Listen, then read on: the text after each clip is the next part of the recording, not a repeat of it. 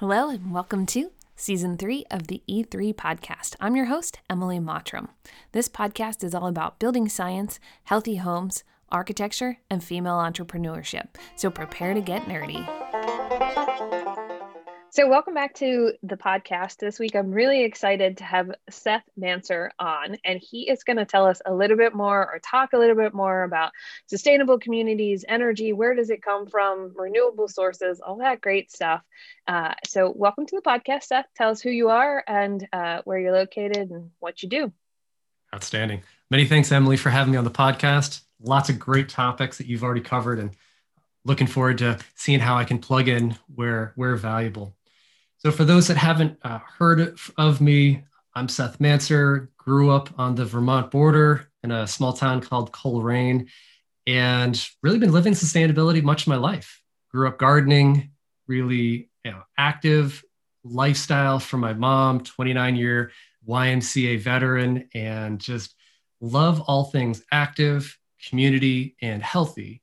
And as I got into the thinking about where I want to take my career, I, I found, landed on the word sustainable. I was like, wow, this is amazing. How can we apply sustainability to fill in the blank? I've been in the engineering space. I've been in uh, international development and aid and, and a few different areas. I've decided that the, the, the energy space is, is both the area that is, there's a lot of opportunity out there, as opportunity because there's a lot of lack of information um, and just kind of accessibility of how the heck we actually go about managing how we use energy. Um, and a little more background, while I was in the Marine Corps Reserve, I ha- decided to study at UMass Amherst, and I created my own major. I called it Sustainable Development and Experiential Education. Deep passion around construction with my father, who is a now forty plus year construction foreman, veteran. He's done all sorts of projects from small renovations to large residential and commercial uh, buildings. And wanted to f- kind of plug into this twenty-first century perspective of, of, uh, of building, high performance buildings, and then how that relates to how we all live together in community. And that took me on a really interesting path, studying, r- studying through an organization called Living Roots, based in Amherst. They're no longer open, but I had the opportunity to study at Findhorn Ecovillage in Scotland, a sustainable community on the North Coast. And boy, they're doing a lot of really cool things. And really it's, it was an, an amazing test case for how all these facets of local food, local energy, different types of consensus and community-based decision-making can all kind of make things, things hum in a really cool way. And since then, it's been really fun working with um, you know, clients, residential, commercial, bringing in some of those threads that are useful and kind of helping connect the dots for how do we get towards a, a sustainable world. And generally speaking, the way I look at that is it's a world with, we want to live in now, and we are really excited to hand off to our kids and grandkids, and they have an even healthier, more abundant place to live, um, in addition to all the other living creatures in the world that would appreciate a little bit more uh, you know, healthy healthy environment on their end. Uh, so Emily, love to hear uh, you know, where we want to uh, kind of take the conversation to uh, for the next chapter here.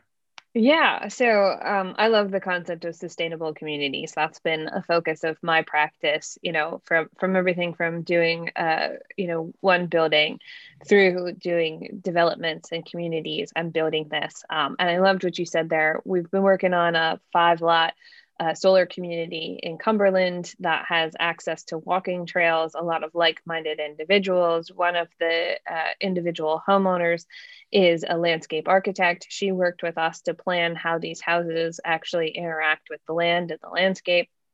Um, the particular piece of land that was bought by the builder developer who lives in one of the houses was really inhumanely harvested. So she felt like, we've got to do better. You know, we've got to build these carbon storing uh, homes here to kind of give back to the land that wasn't really cared for all that well.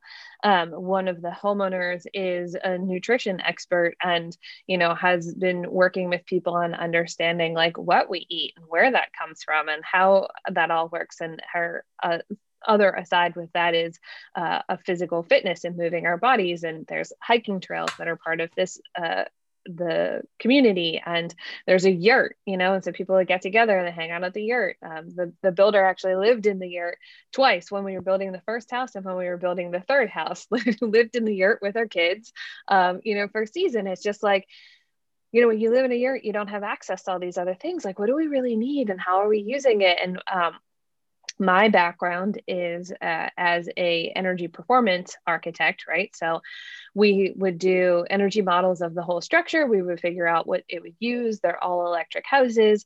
Um, how could we reduce that? How can we make it possible that a couple of solar panels on the roof is going to run this whole structure, right? Like that we don't really need more than what we can produce on site. Obviously, they're still grid tied. There's a lot in the market. I'm hoping you're going to talk a little bit more about technology and everything, but you know, uh, battery backup and solar, and Maine being a heating dominated climate, climate and needing heat at night when the sun is not out and all that good stuff. Um, But essentially just really connecting the people with, you know, the sunlight and the nature, right? The houses are oriented to the south. This is a development with five five lots in it, but they're not all just oriented to the street. They're all oriented to the south, you know, and we really programmed the windows so that you would live as the sun lives through the space. And then um, last week on the B S and Beer show, we talked about lighting, and it was so interesting to hear uh, David talk about multi-level lighting, and not just that you can turn on more lights to see the task at hand, but that associating the lighting with our circadian rhythm and where it happens in the space and when it turns on and how bright it is and warm, dim. And so I am absolutely fascinated with the the energy. So um, I think to start, I'd love for you to touch a little bit more on sustainable communities and what that means from your perspective of what you're working on and doing. Like, how are you convincing your clients to to connect with their energy usage? Absolutely.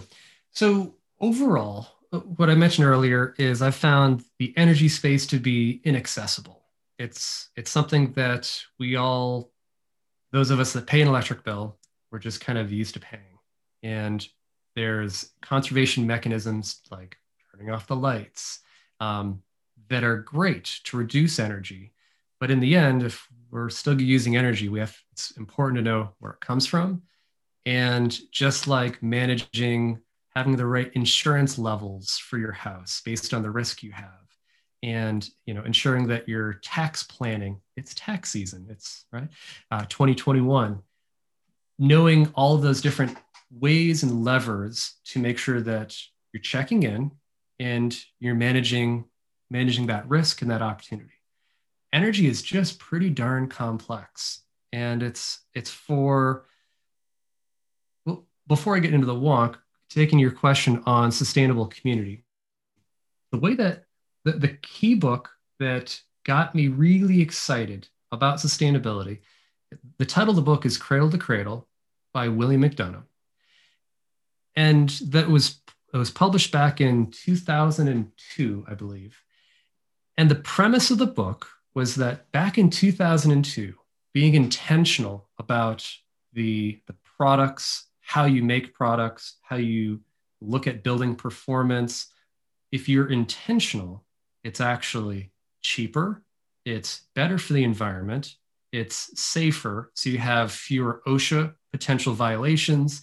Oh, and by the way, because it's safer, you have fewer people calling out sick because frankly, they're not getting sick building syndrome going to work or living where they're living. And that just hit me over the head like, oh, wow, I thought green was a premium. And at the time, solar panels were still pretty darn expensive. Um, there's a lot of facets of getting into how we live and how the built environment then affects us. So it's not just a one-time decision like, mm, do I, do I spend an extra five percent on this low V O C product today? Well, it's, it's looking at it today and also the building quality for the next generation or generations. You go to England and how many buildings are older than the United States? Well, so, and I want to interrupt you right there and talk about the building quality, right? Is that we have been really related to the, what is the dollar cost of this thing right now? And you mentioned something that I just want to highlight again, which is that dollar cost might have an association with, you know, how sick are you? How many days of work have you missed? How, you know, how many times have you had to go to the doctor? And those are things we haven't factored into, you know, that low V O C paint may have cost an extra five percent, you know, here in the upfront, but it's having huge dividends on the lifestyle, your life, your kids' life, your parents' life, wh- whomever is in the space, the next, you know, whatever. And so if you, If if our immediate thing is to only think about our current environment is, you know, it's not always clear that this thing that you did has this major effect. So anyway, I just wanted to highlight when you said that, because it's really important for people to remember. So anyway, awesome. I interrupted you. No, no, that was great. Re- really appreciate yeah, d- digging down on that. And so, so that's really how I approach the sustainability conversation, in that there are, you know, today it's twenty twenty-one, and depending on the state you are in, depending on the utility within the state, depending on the utility territory within the state that you live in, there are a wide array of opportunities. And so like, so I'm here in Massachusetts, and there are towns on municipal light power, kind of like the D P W that manages the, the roads and the plump and the sewer.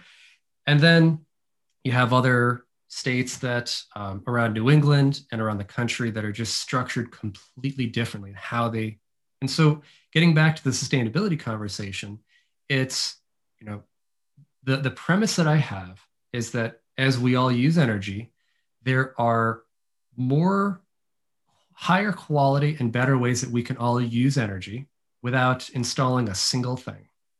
And then depending on who you are, residential, commercial, industrial, nonprofit, municipal, everybody has certain res- certain needs, uh, resource uh, constraints, and, um, and length of time they're planning for that particular structure. So as nobody is this, nobody is identical in that. Where, where I where I look at it is, if everybody takes a you know takes an annual energy assessment, and where are you at today?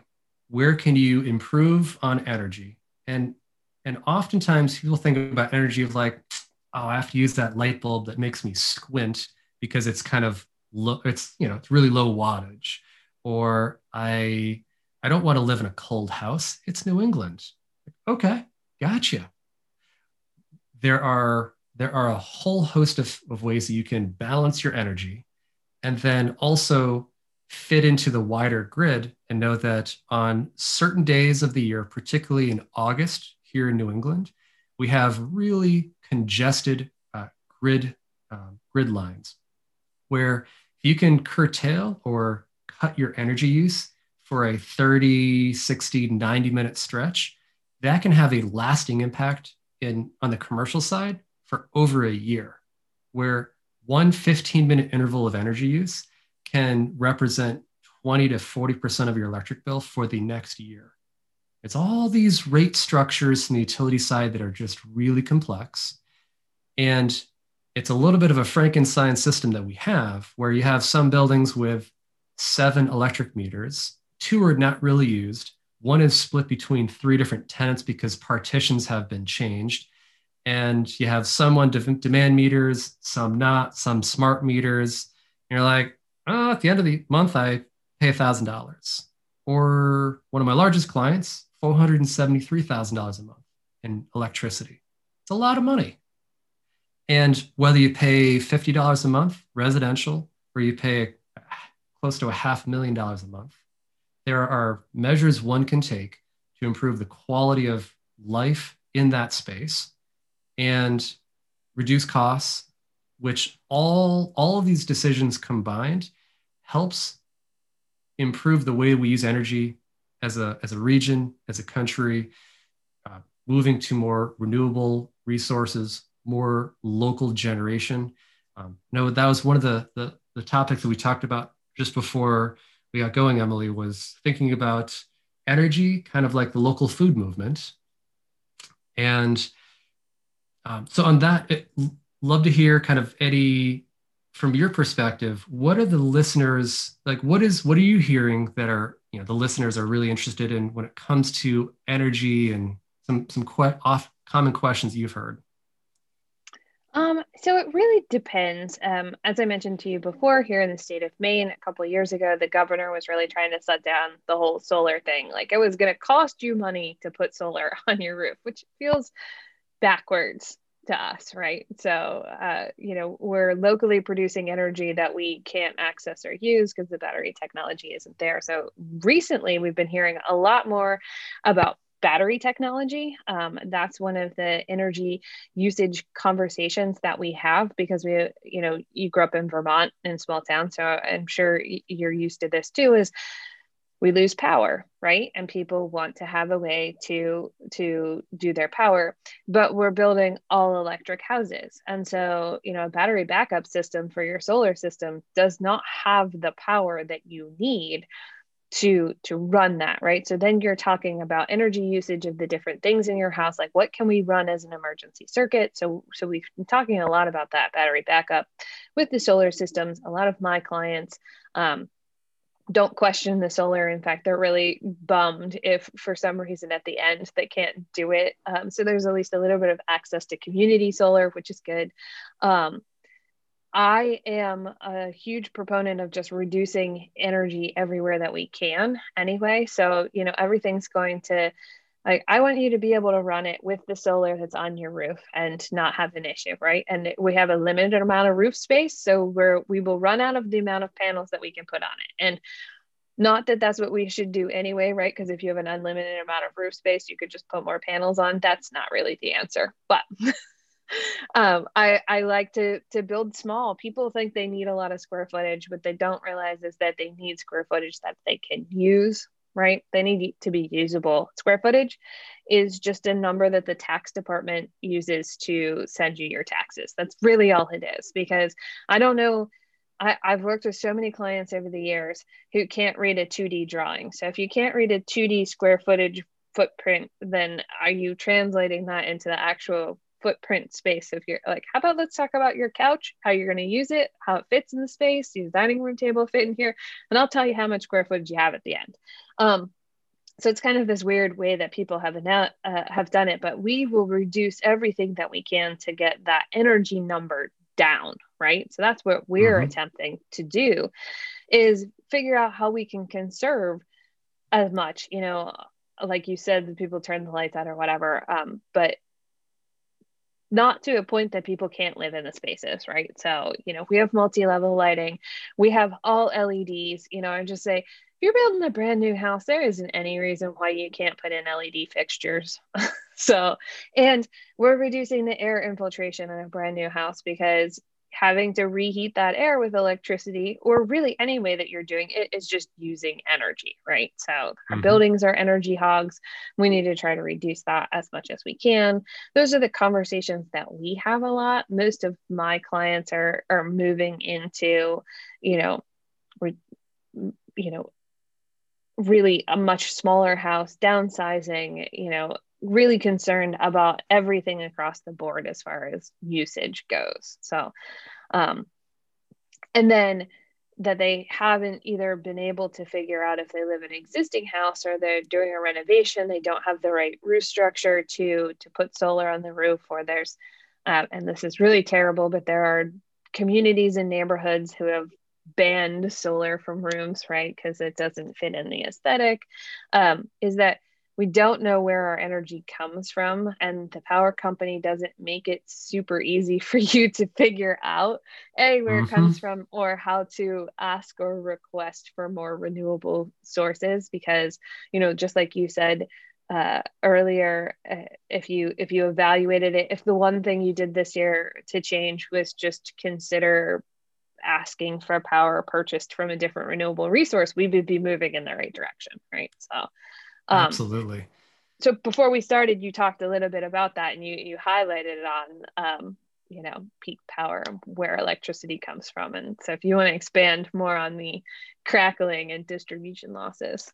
Yeah, absolutely. So real quick, just wanted to um, really highlight what you shared. So the cheapest electron, the cheapest kilowatt hour is the one you don't need, the one you don't use. So starting there, one hundred percent love the all the work you do and the value you provide to clients and and all the listeners. You know, just, just thinking about that. And that's kind of the, been the mantra of energy efficiency.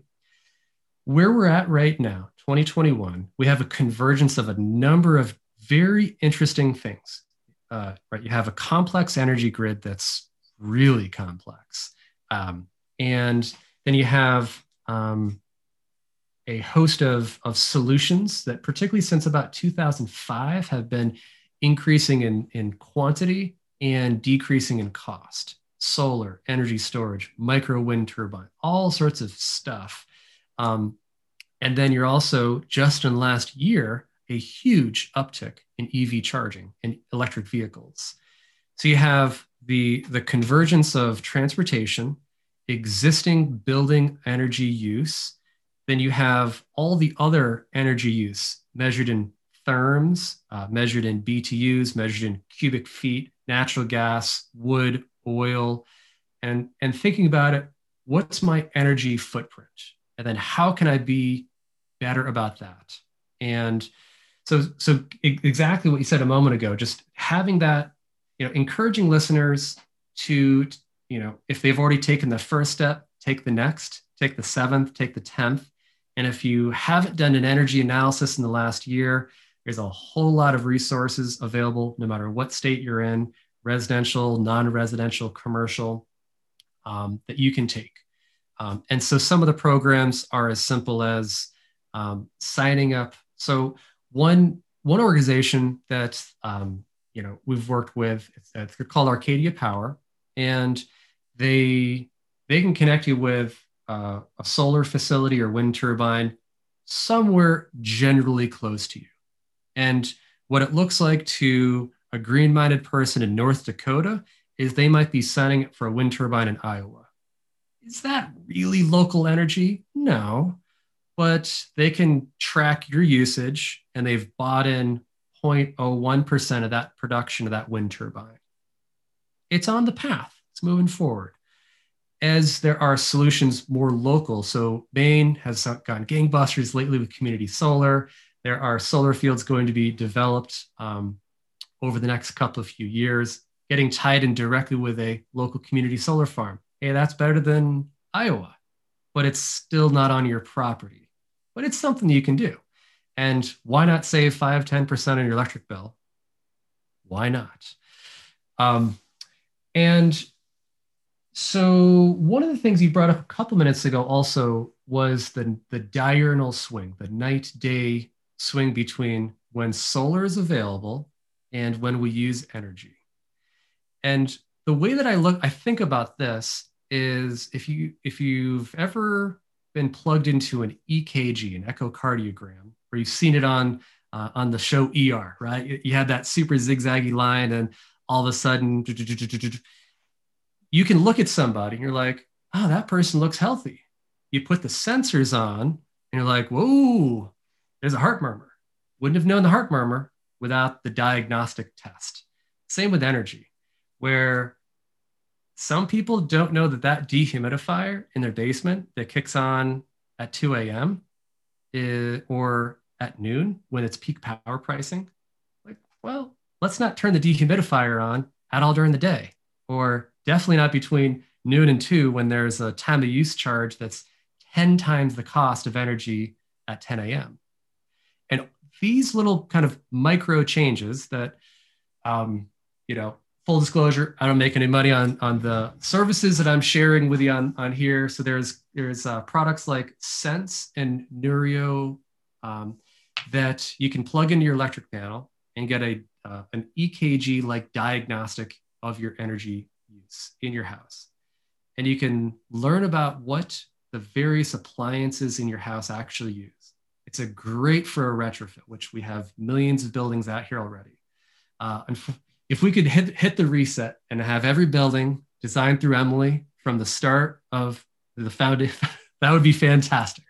We yeah, but you, I, that would be great, right? And and it's definitely the the the movement. Like, you know, we should not do better. We should we should um, we should do better things, not just uh, not just try to do better at things, but we should just do better things. Um, but I love the. that you brought up the electrical monitor, right, too, because this is a thing that we've also been talking about in the air quality spectrum. Is now you're starting to see all of these uh, devices pop up so people can measure the air quality of their spaces, because, hey, for the last year, we've done nothing but stay at home, and we're now intensely understanding our spaces a little bit more, right? Like before, maybe we didn't know because we were sleeping for eight hours at home that something going on in our home was making her sick. Now we're home all day long, and it's like, man, I feel like dirt every day, mm. right? So people are starting to do that.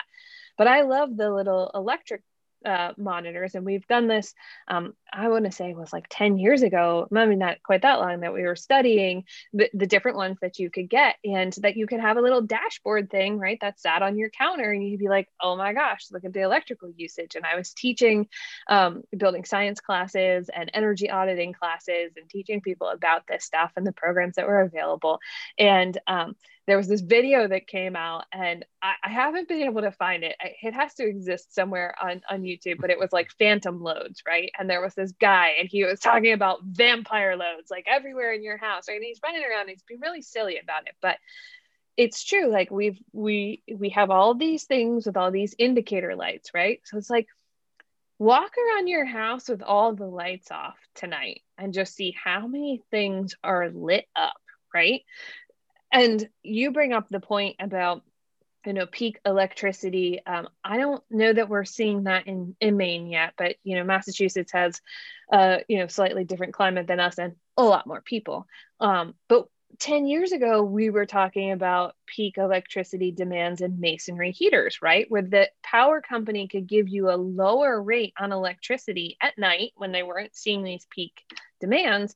And you could have a masonry heater that you could heat with electric, and then it was some kind of brick storage or masonry storage that then during higher peak demands would radiate the heat out into the space, right? Because, hey, like we're talking about heating in Maine, right? We got to heat here. And I was like, that's a brilliant plan. Like, why, why haven't we, we, we done that, right? So we can eliminate peak demands with some kind of creative idea.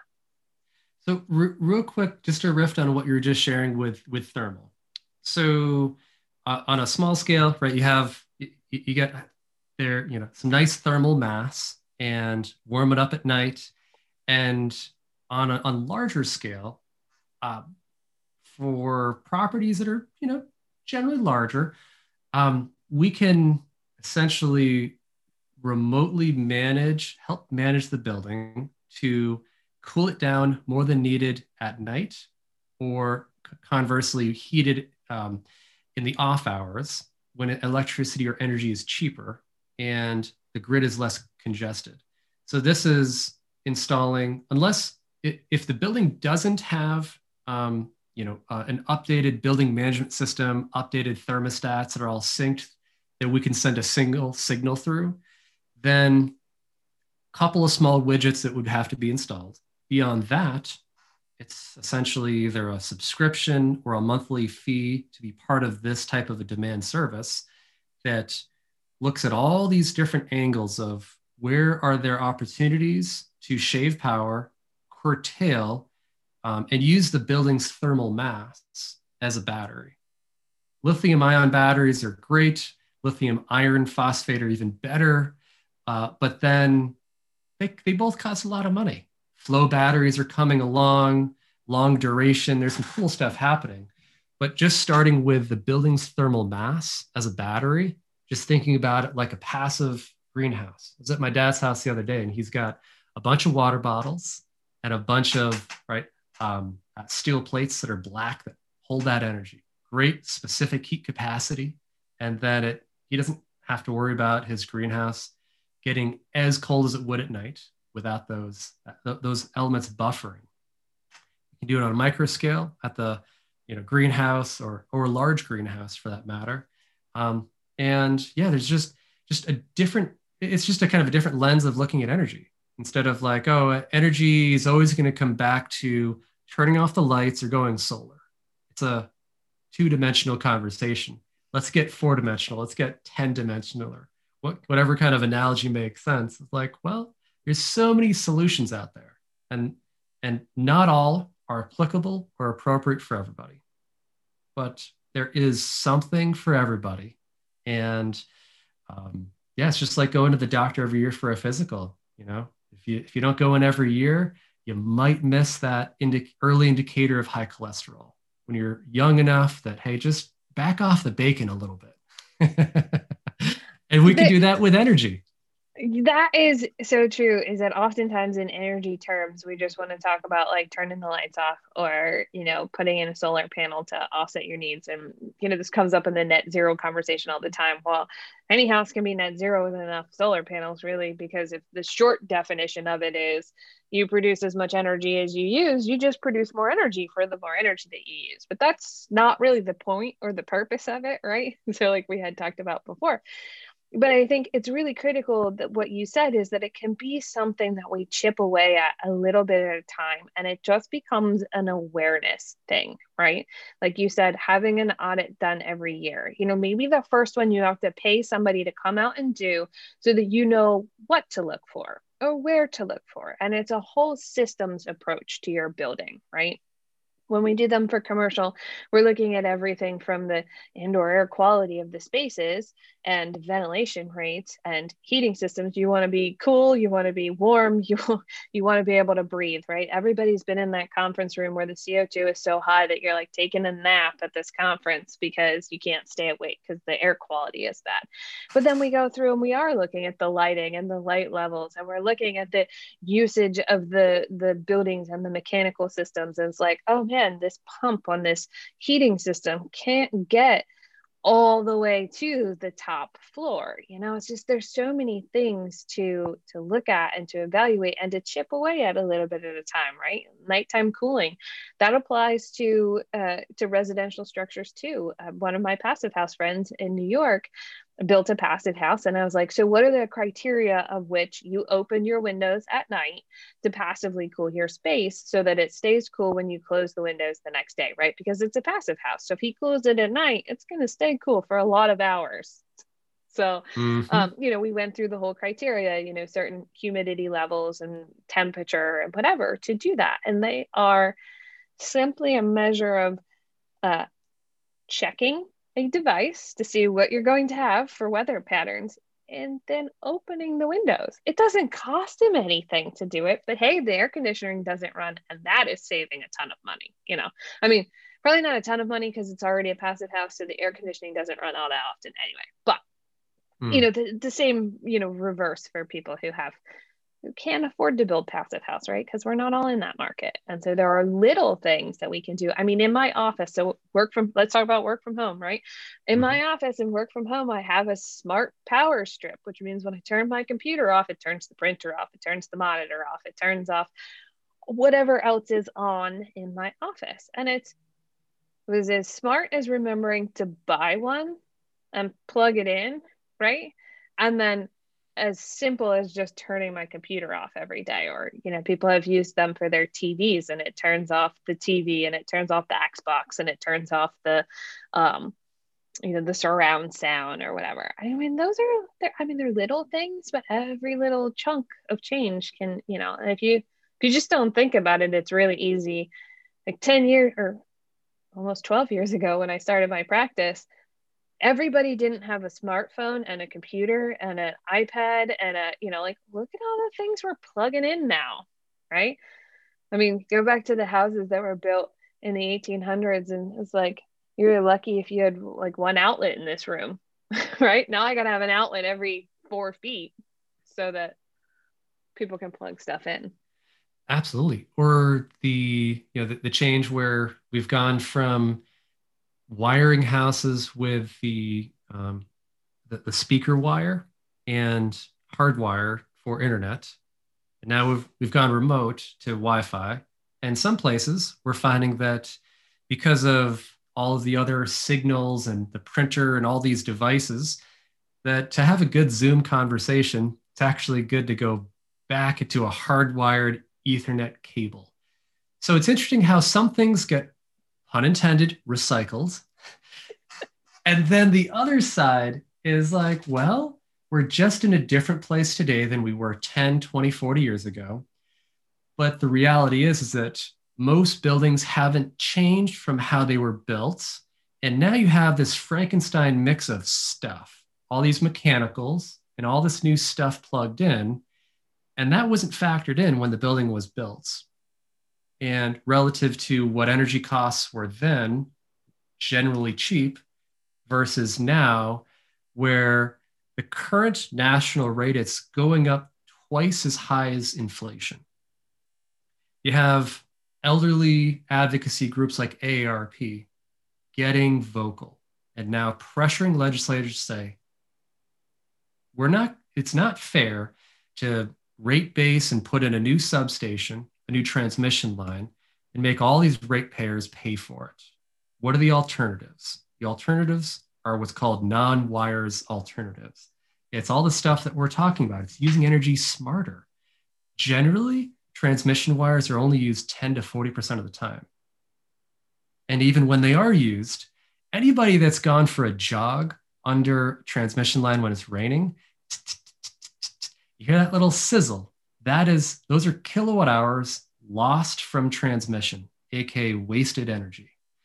There's all these things that make sense to go as local as possible um, while being plugged into the grid when appropriate, um, because the grid, it, it, it's now become a two-way street where as there's time of use rates, as there's demand response, as there are all these increasingly increasing opportunities from the utility to be, be, be a service to the grid that's monetized and valued, not in every market, but um, but it's it's increasing. And Rhode Island and Massachusetts in particular have aggressive demand response, as in if you have a business and you can curtail or ramp down your, your usage just a bit, you could make some pretty significant dollars. That's not installing solar, that it's just a bunch of other stuff that can be done.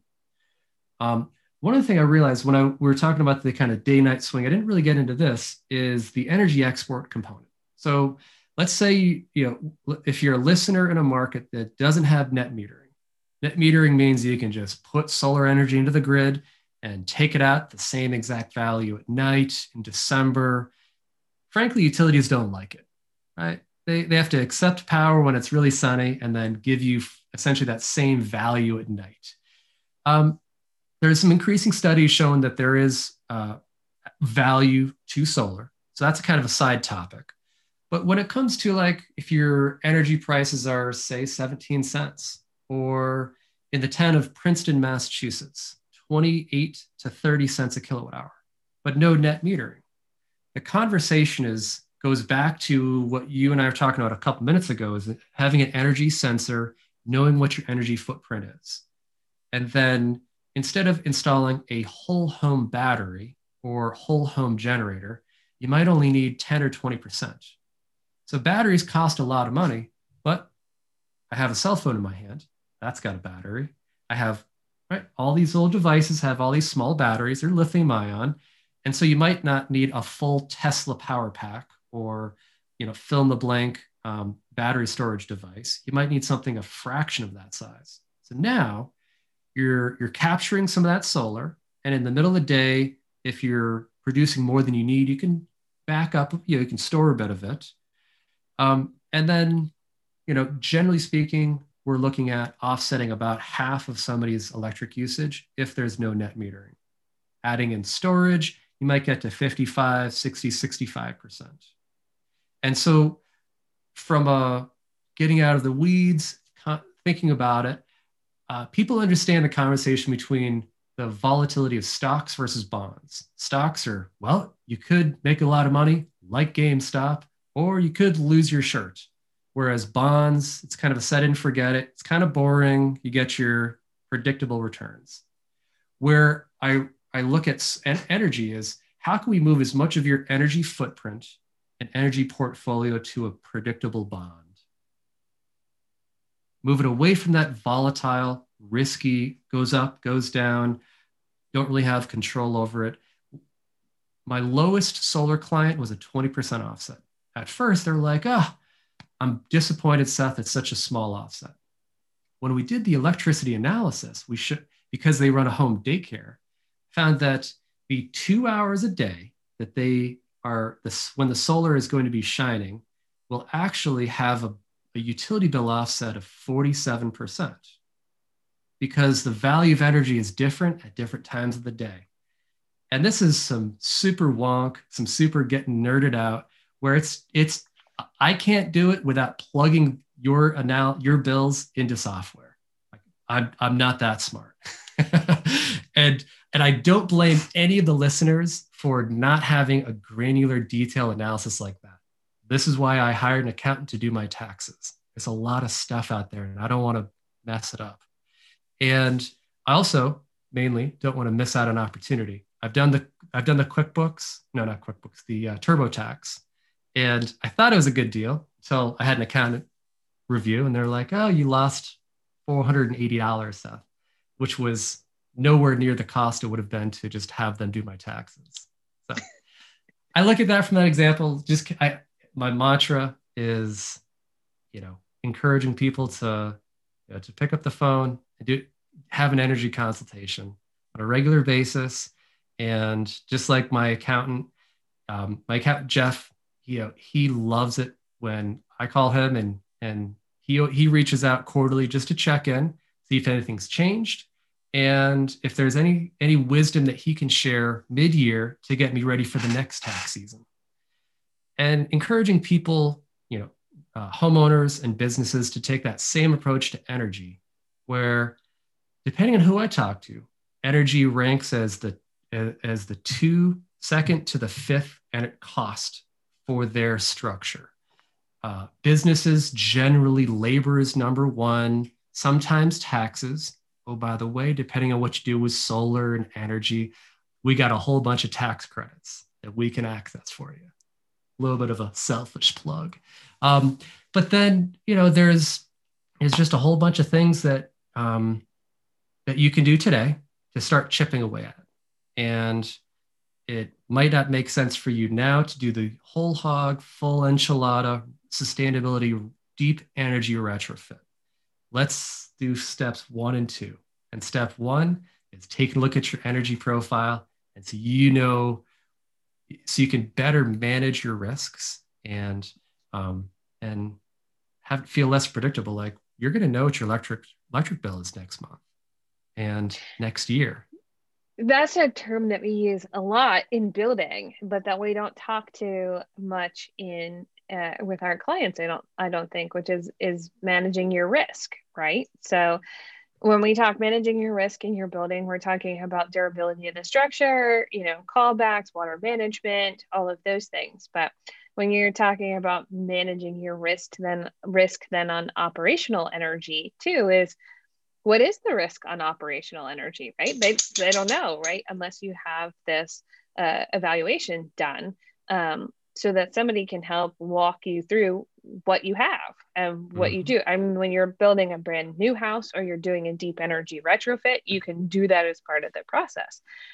But so many people live in existing houses and they want to do some kind of renovation. They want to do some kind of work. Well, wouldn't it be great if the first thing you did was have an energy audit done, right? You learned about your energy usage and then you were able to make some small changes that saved you a lot of money to get closer to deep energy retrofits, right? So everyone's looking for those low-hanging fruit. And this is one that's really simple that I've been um, trying to get people to buy into for a long time, which is, um, you know, have an audit done. Find out what you actually have. How, how many people know what they actually have, right? What they're using. Where does the power come from? What, what simple steps could they take? Um, my favorite thing when we were doing electrical analysis was this nineteen seventies freezer that you have to do is using like fifty percent of your power bill. And they're like, what? I mean, it's just, and I'm like, I know appliances don't last as long as they used to, which is super frustrating and completely different realm, right? Electronics and electronic parts and um, disposable society and lots of other things we could talk about on that. But the amount of energy that some of these old appliances are using can be extremely detrimental to, to someone. So like that hand-me-down fridge or that hand-me-down freezer, some of them can pay for themselves in like the first year if you bought a new one. Sorry. Yeah, absolutely. And and related to that, my friend Tony, who does energy audits and finds people that when you take when you swap out the batteries in your thermostat, you generally lose all your presets. So you might have had the weekend, weekday thing dialed in, and then somebody in the best, you know, doing the best thing that they think is right, they change the batteries. But now that changing the batteries, which is, you know, twenty-five cents a Duracell, whatever, is now potentially costing you hundreds to thousands of dollars because you're not ramping your energy down to sixty degrees on the weekend. Related to that, filters. How often are you changing filters? I, I have seen so many H V A C units running at very substandard uh, efficiency. The filter is there to keep all the grit and particles off the coils. Once the grit gets on the coils, it's then it's it's compromising the ability for um, for those mechanicals to work efficiently. So you can buy your you can buy your you know your your brand new cooler or sorry freezer or refrigerator. It says it's at X percent. It's going to use this many kilowatt hours a year. Well, do you have a proper air circulation and filtration in your building? And are you replacing your H V A C unit filters? Because otherwise, you're kind of lying to yourself of like, well, you're going to, you are, you're just, the facts are the facts. And the energy audit will show you like, oh yeah, I'm using a whole lot more energy here and here. And changing a filter, changing a thermostat setting as a first step. Um, and then one other thing that kind of relates to this Uh, stair-step approach is, is stacking benefits. And however much you, how each of the different measures one takes is, is kind of a stacking of benefits. So one plus one doesn't equal two, it's one plus one equals three. Add another measure, and then one plus one equals eight or nine. For all the math majors out there, you're probably cringing at my numbers. But the reason I also bring this up is, is the energy storage conversation is exciting, where it's not just about backup power. Yes, we like to have our power when the grid goes down, we have an ice storm. It doesn't happen too, too much, but it does happen. For critical electricity use, such as a plastic injection molding manufacturer, they cannot be down for more than a millisecond. Otherwise, all that liquid plastic physically hardens. They have to jackhammer their assembly line for two days to get all this, you know, plastic gunk out of their system. And so not surprisingly, just like hospitals, they have diesel or they have a generator backup system. Well, that backup is just one dimensional. Is that backup also able to receive some electricity grid power at night when it's cheaper and then run your facility during peak hours? Can you discharge power at peak hours when the utility has a demand response program?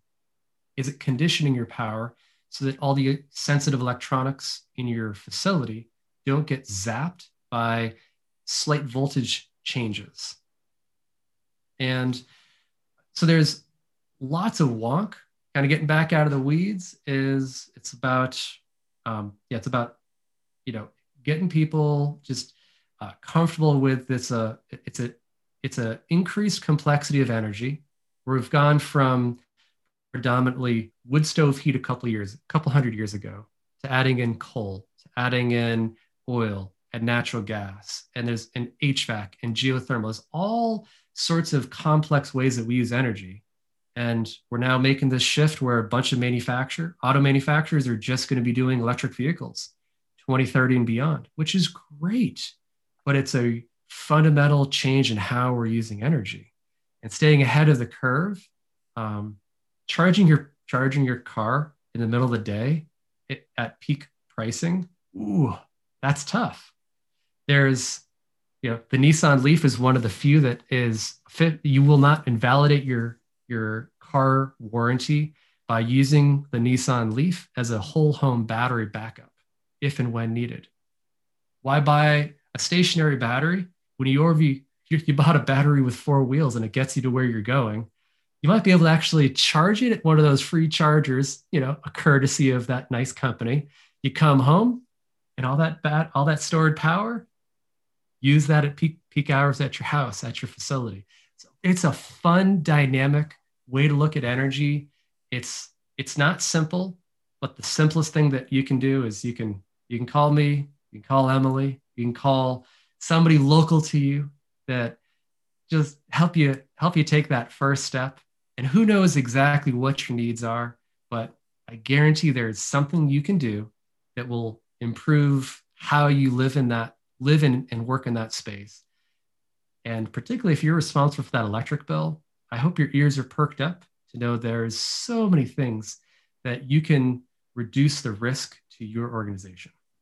Um, so no, Emily, that we're getting a- close on time. And I was gonna say that was a perfect way to kind of feed out to the end. And so one thing I want you to highlight here, and I don't think that you mentioned, is what's the name of your company and where are you located if people are listening on here? I know you don't do as much residential, um, but certainly uh, anybody who has commercial aspects uh, should should definitely reach out to you, or that you might be connected with other people in your area that do residential if people want to connect to it. So, so what's your company and how can they find you?